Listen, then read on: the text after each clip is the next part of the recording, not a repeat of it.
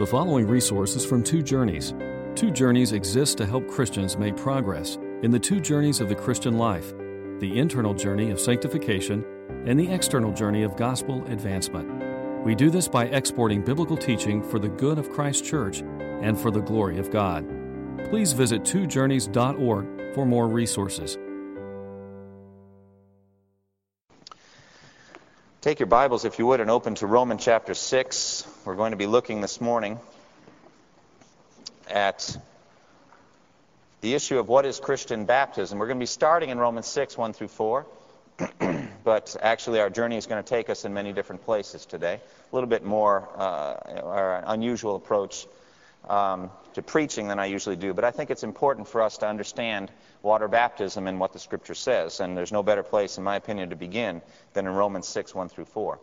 One of the things that I'd like to accomplish this morning is to give you a sense of just what people in the past have suffered for this doctrine, the doctrine, namely, of believers' baptism.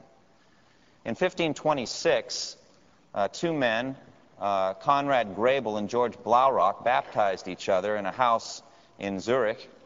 Uh, in doing so, they immediately became outlaws. It wasn't long before the order went out from the city council that anyone that received what they considered to be rebaptism or anabaptism uh, would be drowned, executed by drowning. The idea was that the baptizers should be baptized themselves. If they want water, let's give it to them. And so they uh, were put under a death sentence. And yet these two were willing to stand up for what they believed, namely that the church should be comprised of believers.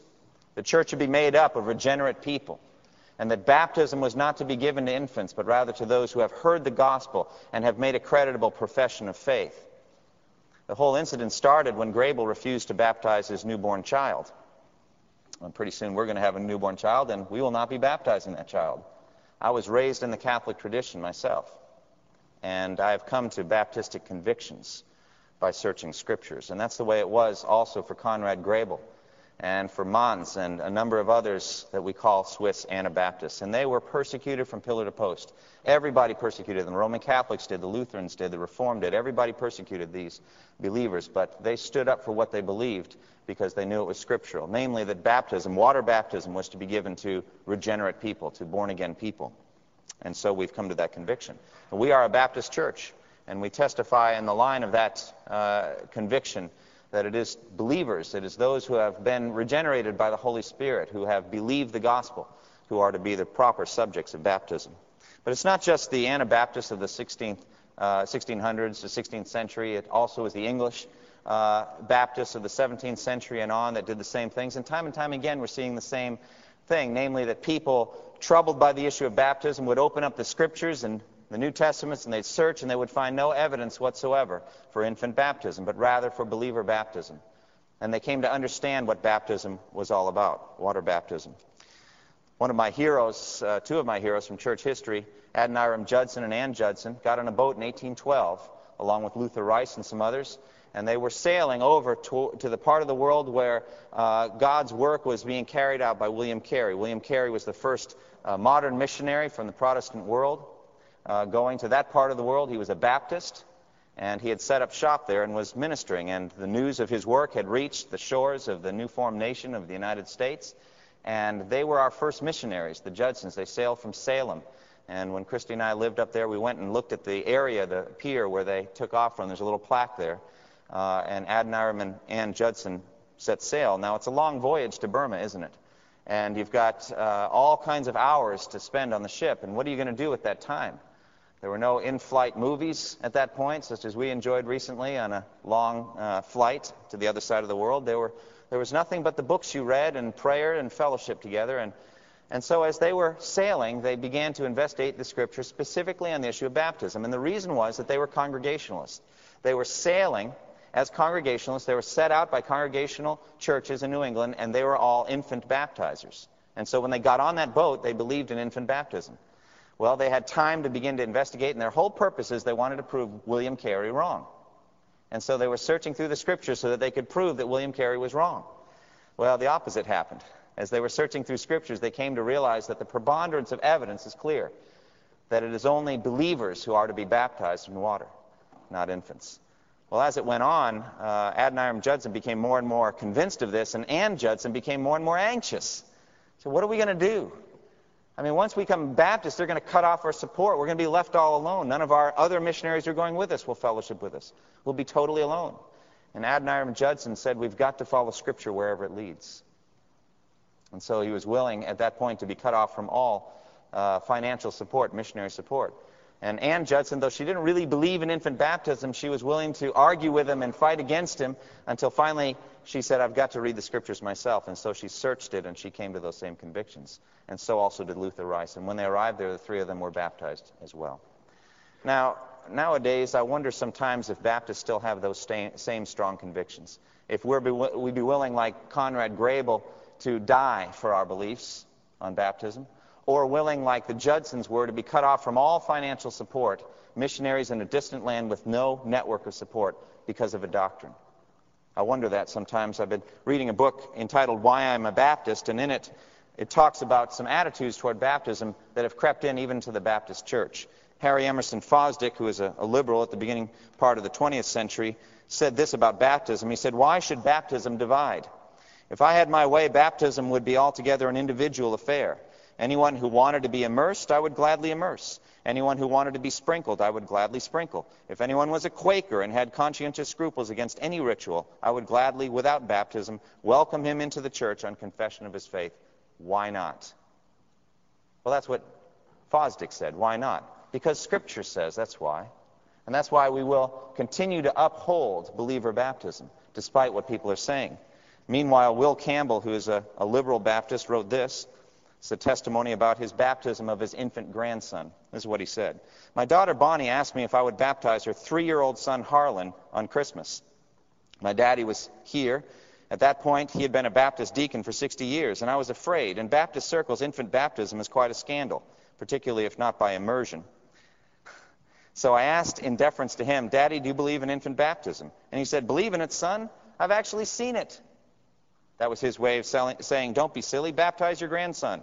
So we did at the breakfast table. Harlan got to giggling while we were doing this. And when we got finished, he said, he called me Papa, Papa, what, what did you put on my head? I said, Water. And he said, Why? Bonnie was squirming. She didn't want her three year old son traumatized by her daddy's horse and buggy theology. But it was a fair question, and I was glad to answer it. I talked about guilt and forgiveness. He said, What is guilt? I said, You know that big lump you get in your throat when you and your mama quarrel.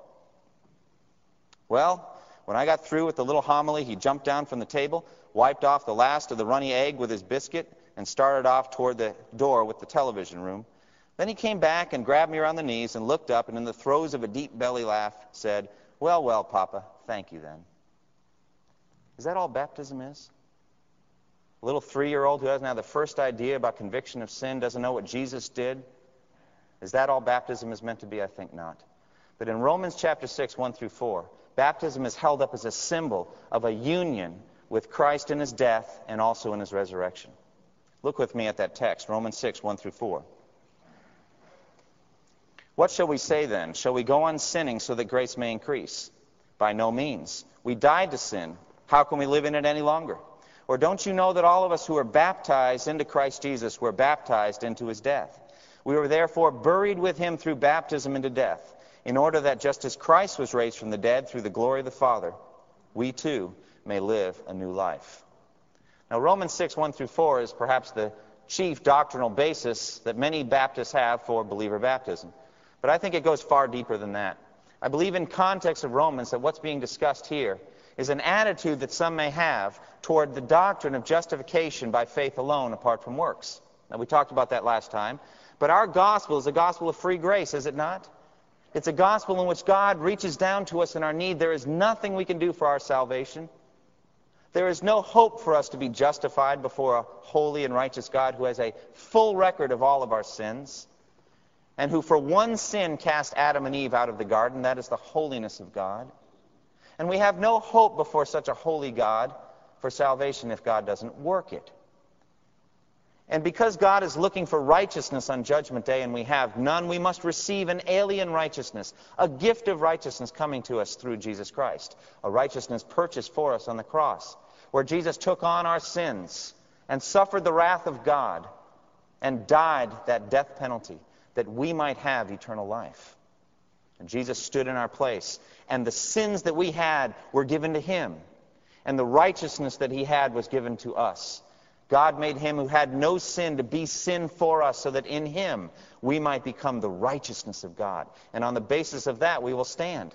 And so, therefore, it is impossible to sin your way out of righteousness, sin your way out of God's ju- uh, justification. For where sin abounds, grace abounds all the more. Well, if that's the true gospel, what's the natural thing that pops in your mind? Well, then let's sin all we want. What difference does it make? If we're saved by grace, justified by something that someone else did, we can sin as much as we want, right? And that's what Paul brings up here in Romans 6. He says, What then? Shall we go on sinning or continue to sin so that grace may abound? May it never be, he says. And then he says, in effect, he puts it in question for him, but he says, We died to sin. How can we limit it any longer? We died to sin. How can we live in it any longer? And then he brings up this image or this picture of baptism.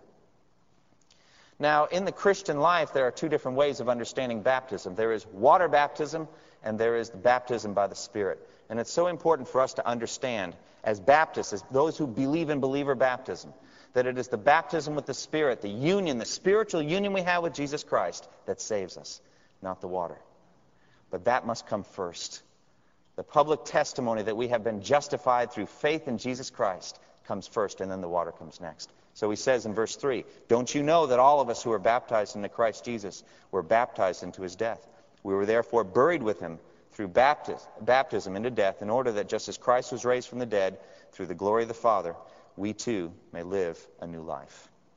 Now, in order to understand baptism, we have to kind of go back in New Testament history.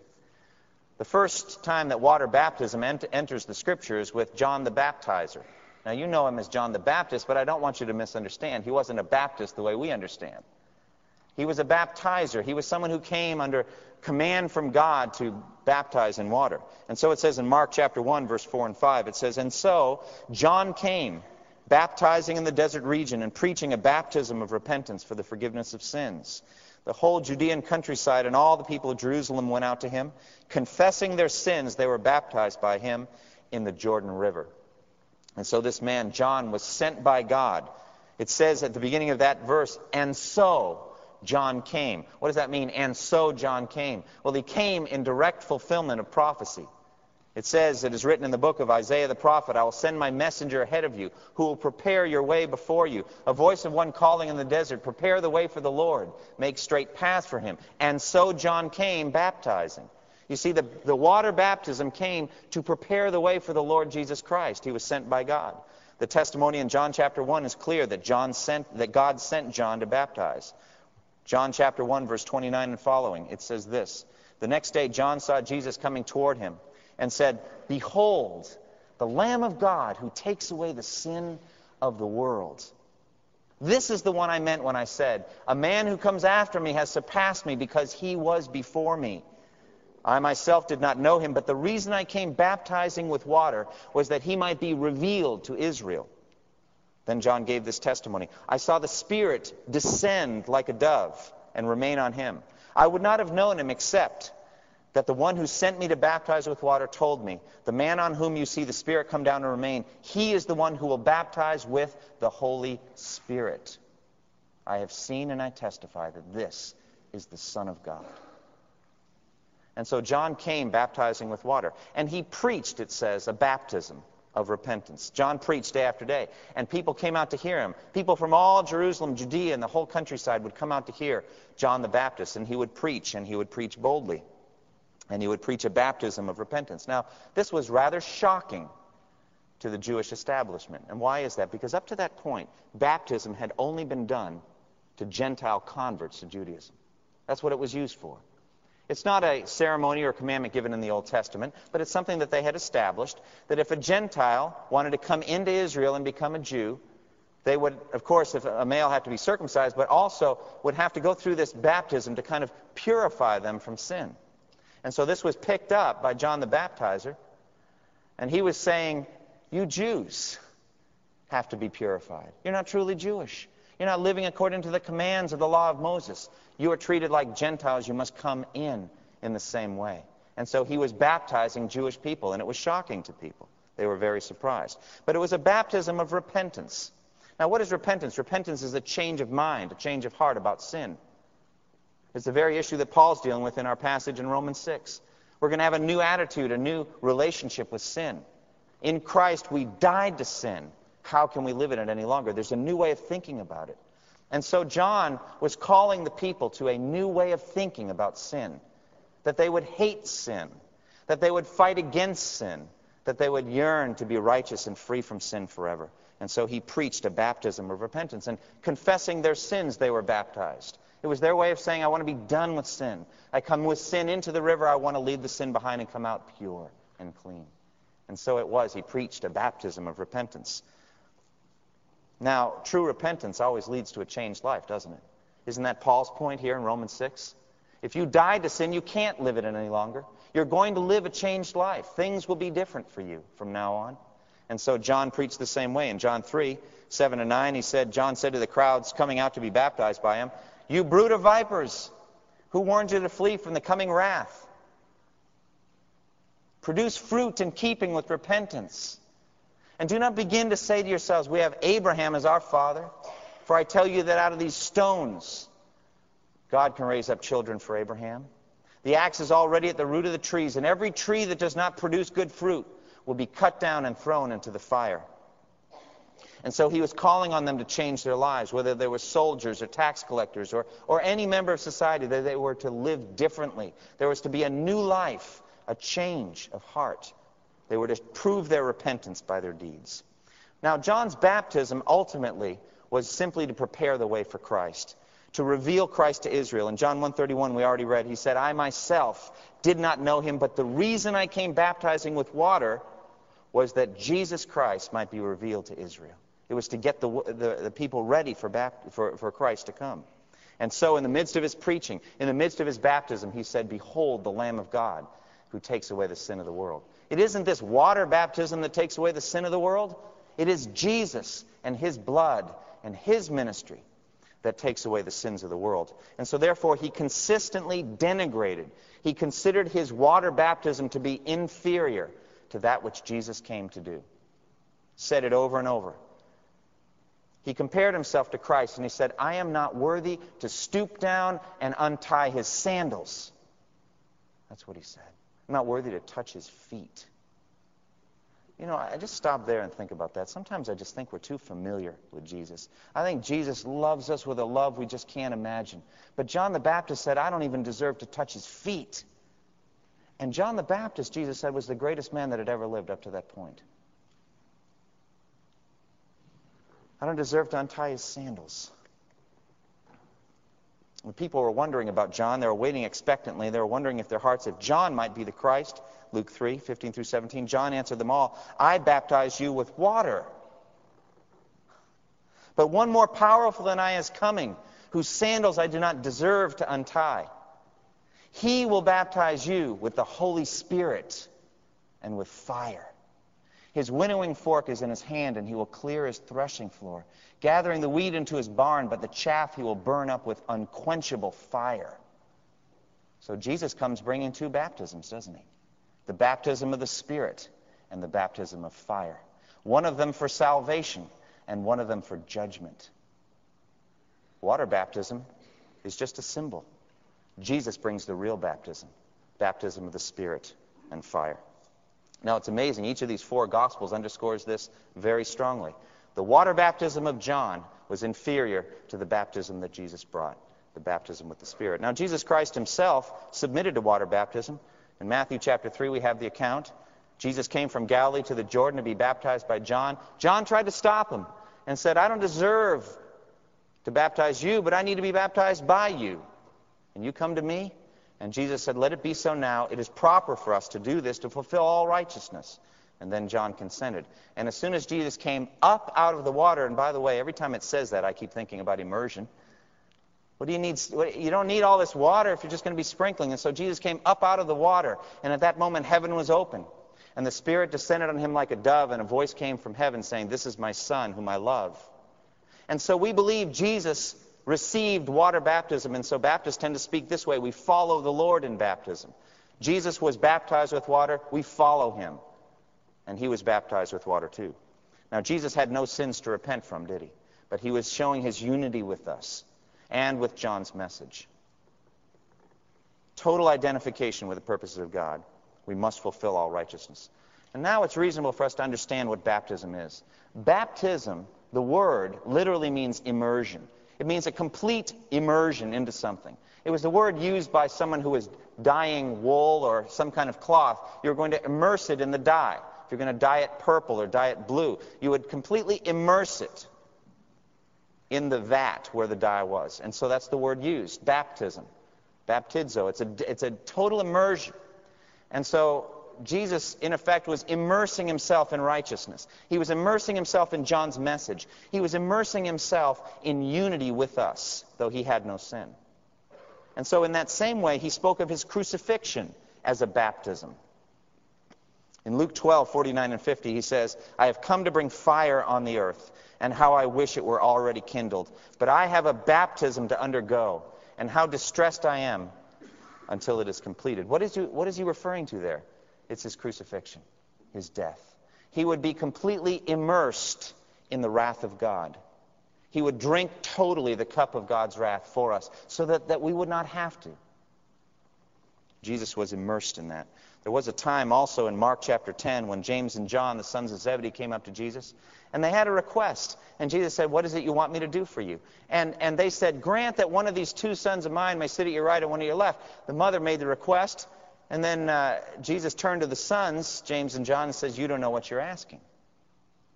Can you drink the cup that I'm going to drink? Or can you be baptized with the baptism I'm going to be baptized with? We can, they said, not knowing what they were speaking of. Yes, we can be baptized with your baptism. Jesus said, You will indeed drink from my cup. You will indeed be baptized with the baptized I, baptism I'm going to be baptized with. But to sit at my right or left is not for me to grant. Those places belong to those for whom they are prepared. Now, how did James and John get baptized with Jesus' future baptism? Our text answers that question, I believe. We are united with Christ in his death, and we are united with him also in his resurrection. A total union between us and Jesus Christ.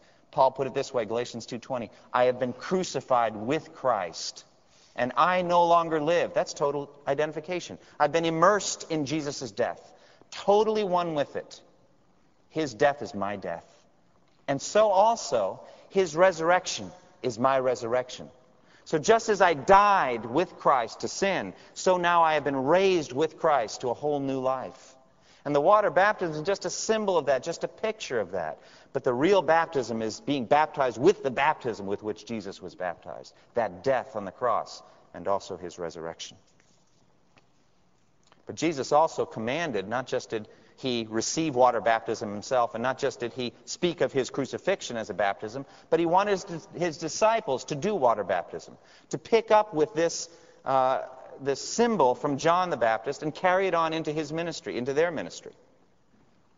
In John chapter 3, this is recorded. After this, Jesus and his disciples went out into the Judean countryside, where he spent some time with them and baptized, it says. John 3:26 some people came to John and said, "Rabbi, that man who is with you on the other side of the Jordan, the one you testified about, well, he is baptizing and everyone's going out to him." And so the whole countryside was going and, and so baptism is being carried on around Jesus. Now, I speak of it that way because we learn in John chapter 4 that Jesus himself was not baptizing, but his disciples were. Jesus didn't do the water baptism. He had a greater baptism to give, the baptism of the Spirit, and he would give that. But the disciples were to do the water baptizing, and so they did. They baptized with water, John chapter 4, verse 1 and 2. And so he had it started early in his ministry. I assume it continued right on through. And then he gave the command in the Great Commission. He said, All authority in heaven and earth has been given to me. Therefore, go and make disciples of all nations, baptizing them in the name of the Father and the Son and the Holy Spirit, and teaching them to obey everything I've commanded. And surely I'm with you always to the end of the age. So, water baptism was going to be part of the Great Commission. That the disciple making would come alongside this symbol, this water baptism, baptism into the name of the Father and the Son and the Holy Spirit. And then finally, Jesus baptized his disciples with the Holy Spirit. In Acts chapter 1, verse 4 and 5, on one occasion it says, While he was eating with them, he gave them this command Do not leave Jerusalem, but wait for the gift my Father promised, which you have heard me speak about. For John baptized with water, but in a few days you will be baptized with the Holy Spirit. And so it happened. On the day of Pentecost, Acts chapter 2, the Holy Spirit descended on that assembled body, 120 of them there. And the Holy Spirit came and they were baptized with the Holy Spirit. Acts chapter 2. After the Holy Spirit came, they were filled with the Spirit and they went out in the streets, and Peter preached to a huge throng there. And this is what Peter said God has raised this Jesus to life, and we are all witnesses of the fact. Exalted to the right hand of God, he has received from the Father the promised Holy Spirit and has poured out what you now see and hear. The Holy Spirit has been poured out. And so Jesus in baptism. And then the apostles continue that baptism in their ministry right that same day of Pentecost. Acts chapter 2, 37 and follow. When the people heard the message of the gospel, when they heard it, they were cut to the heart. They were convicted. There was a conviction of sin, and they said, Brothers, what shall we do? There was a cry from the heart saying, I want to be saved. The wrath of God is against me. I'm under my sins. Is there a refuge for me? Is there a place where I can go? Yes, there is. The blood of Jesus Christ has been shed for you. And he said, Repent and be baptized, every one of you, in the name of Jesus Christ for the forgiveness of your sins. And you also will receive the gift of the Holy Spirit. The promise is for you and your children and for all who are far off, for all whom the Lord our God will call. With many other words, he warned them and he pleaded with them Save yourselves from this corrupt generation. And those who accepted his message were baptized. Just a moment. What did I just say? Those who accepted the message were baptized. No infants. Those who accepted the message, those who believed the message were baptized. And the number of disciples grew to about 3,000 that day. So it was also with Philip and the Ethiopian eunuch. Here's water. Why shouldn't I be baptized? And so he was baptized. And Paul and Silas with the Philippian jailer. Water baptism. But yet the apostles consistently considered the baptism of the Spirit more significant.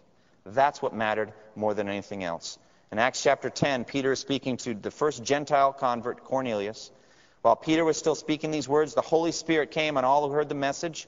The circumcised believers who had come with Peter were astonished that the gift of the Holy Spirit had been poured out, even on the Gentiles, for they heard them speaking in tongues and praising God. Then Peter said, Can anyone keep these people from being baptized with water? They have received the gift of the Holy Spirit, just as we have.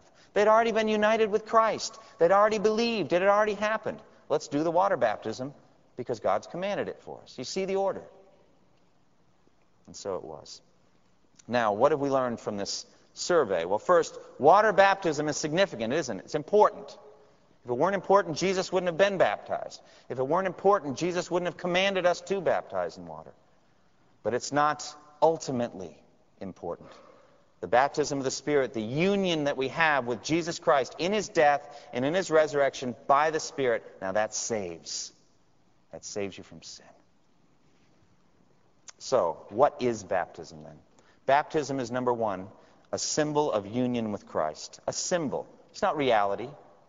The Catholic Church teaches that there is a reality about their sacraments. Something really happens to you when you go through their sacraments. So they believed that I, when I was baptized as a two week old infant or however old I was, I don't remember it, but I was baptized, that something happened to me. I became a Christian that day. So they teach. But we believe that water baptism is just a symbol. It's a symbol of an internal spiritual union, isn't it? And what really matters is that internal spiritual union. It must come first. It's prior. It's more important. It's an immersion. We're baptized into the name of the Father and the Son and the Holy Spirit. We are united with Him through faith. That's what it is. And water baptism is a symbol of that union. Romans 6, 3 and 4, don't you know that all of us who are baptized into Christ Jesus were baptized into his death? We were therefore buried with him through baptism into death, in order that just as Christ was raised from the dead through the glory of the Father, we too may walk in newness of life. So if you're a Christian, you are united with Christ in death and united with him now in a new life. And therefore, you cannot sin that grace may increase. It's impossible for you.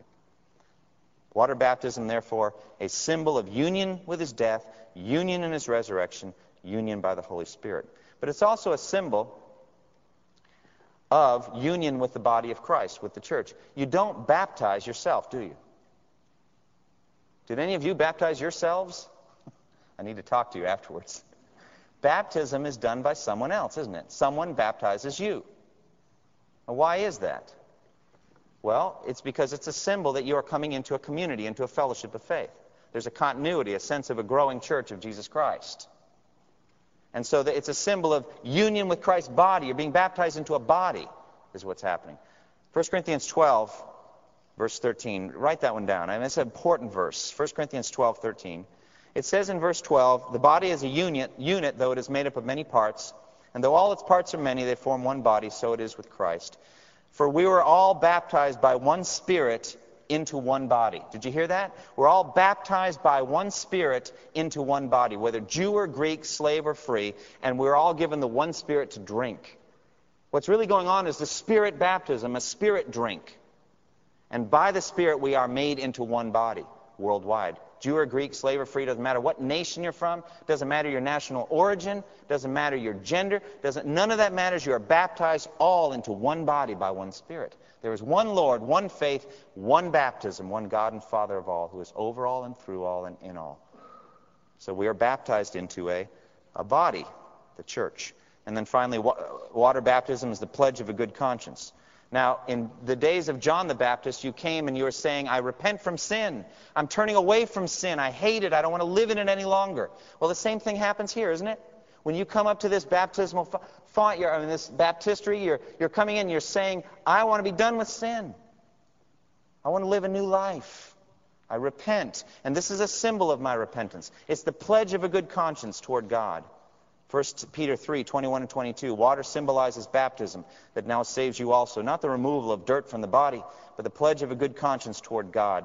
It saves you by the resurrection of Jesus Christ, who has gone into heaven and is at God's right hand with angels, authorities in submission to him. So you're making a pledge of a good conscience toward God who rules over all things, not the removal of dirt from the body.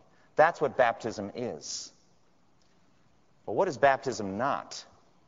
Well, baptism is not for the unregenerate, it's not for the unbeliever.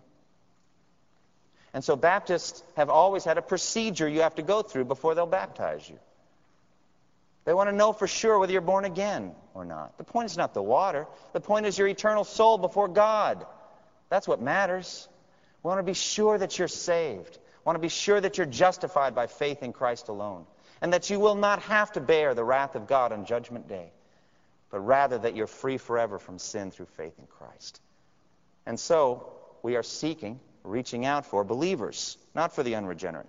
Do you realize, folks, you Baptists, that we're in the minority on this one? Roman Catholic, Orthodox, Lutherans, Methodists, Presbyterians, on and on. Are you all so sure of this now? Are you so sure about believer baptism? Can you stand up and give a testimony for what you believe? We're in the minority, but we believe that Scripture is teaching that you hear the message, you repent and believe, and then receive water baptism as a symbol of what's already happened in your life. But behind this is a larger ideal, isn't it? And that's what we call a regenerate church membership. What do I mean by regenerate church membership? I mean that the church, the local church, should, as much as possible, be comprised of believers in Jesus Christ.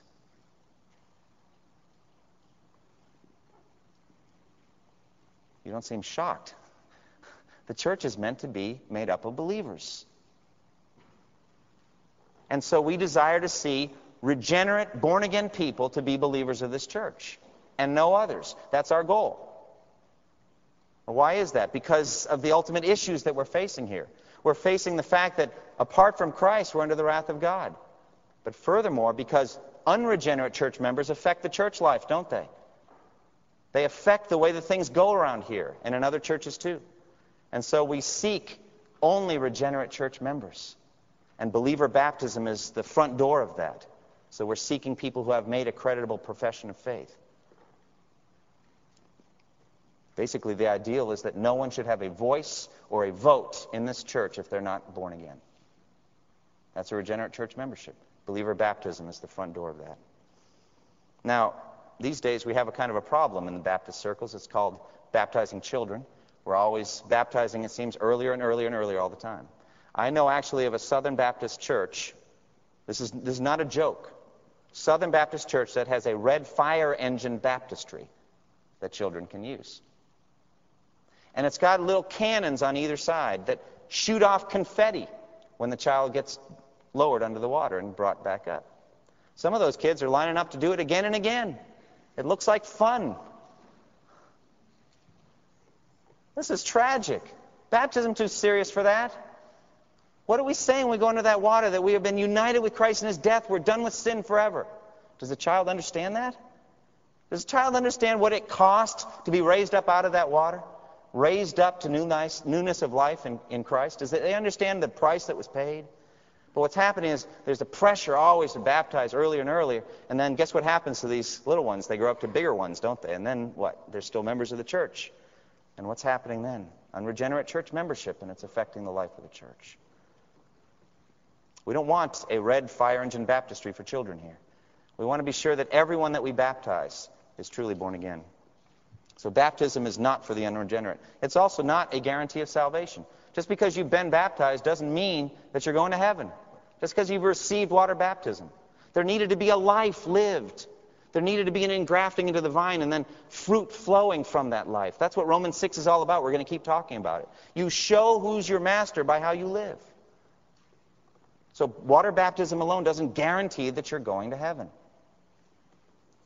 Thirdly, it's not required for salvation. There are groups out here that teach that baptism is required for salvation. You must be water baptized to be saved. As a matter of fact, it is the moment of salvation, the moment that you receive that water baptism, that you are saved. Is that true? Absolutely not. We believe that regeneration precedes baptism, and that water baptism is simply a symbol of it. Was the thief on the cross baptized? And Jesus said, Truly I say to you today, you'll be with me in paradise.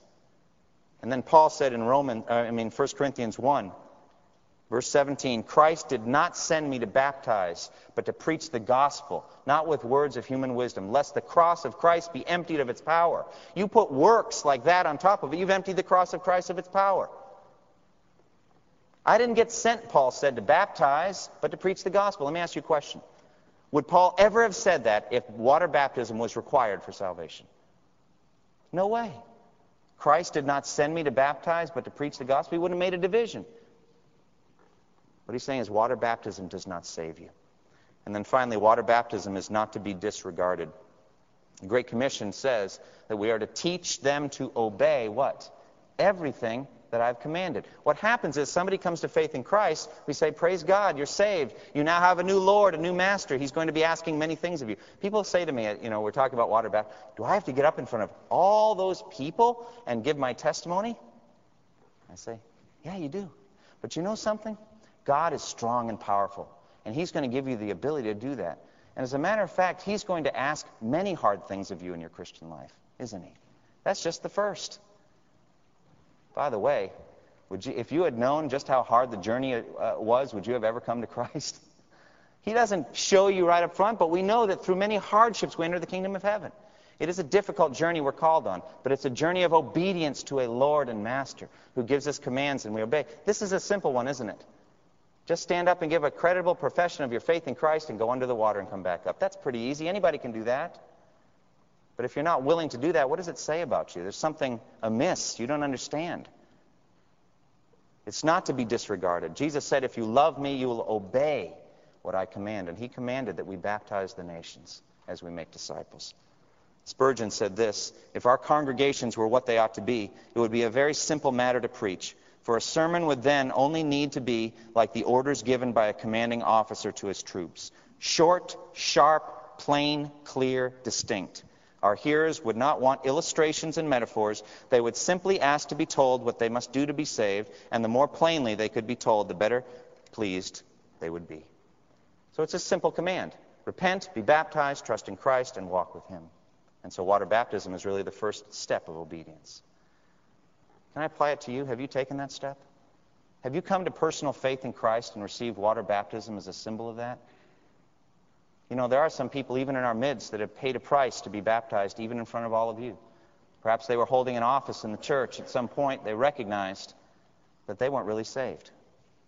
And they repented and they stood up in front of you and gave a testimony that they have now come to faith in Christ. Was that hard to do? Yeah, it was. But they received the water baptism as a testimony of what God had done in their lives. Have you received baptism after you repented and believed? Have you received this? If He is calling you, if today you hear His voice, don't harden your heart, but come and follow and receive this ordinance, this symbol of water baptism. But for those of you who have been baptized as believers, but you're just not living up to it, it's kind of like a husband and wife. They stand up in front of God and each other and they make promises to each other. If they're not living up to the promises the way they should, should they get married again? Should they stand up and, and do it all again? No, they need to live up to what they've promised. That's all. The beauty of Romans 6 is that at any moment, a true Christian can repent and start walking with Jesus and stop sinning because we're not, we're not under the authority of sin any longer. We're free from it forever. So if you are a Christian who's not living up to the promise you made to follow Christ and to obey Him, live up to it. That's all. Walk by the power of the Spirit. We're not going to sin all the more so that grace may increase, but rather we died to sin. We're going to never live in it any longer. God has raised you up to a newness of life. Walk in it. Now, we have had the opportunity today to hear from God's Word. Our desire is that you hear and obey. If God has spoken to your heart, come and talk to me after the service. If you don't know for certain whether you've ever been saved, if you don't know for sure whether you're free from the guilt of your sin, come and talk to me. It's too important to put off. Won't you close with me in prayer?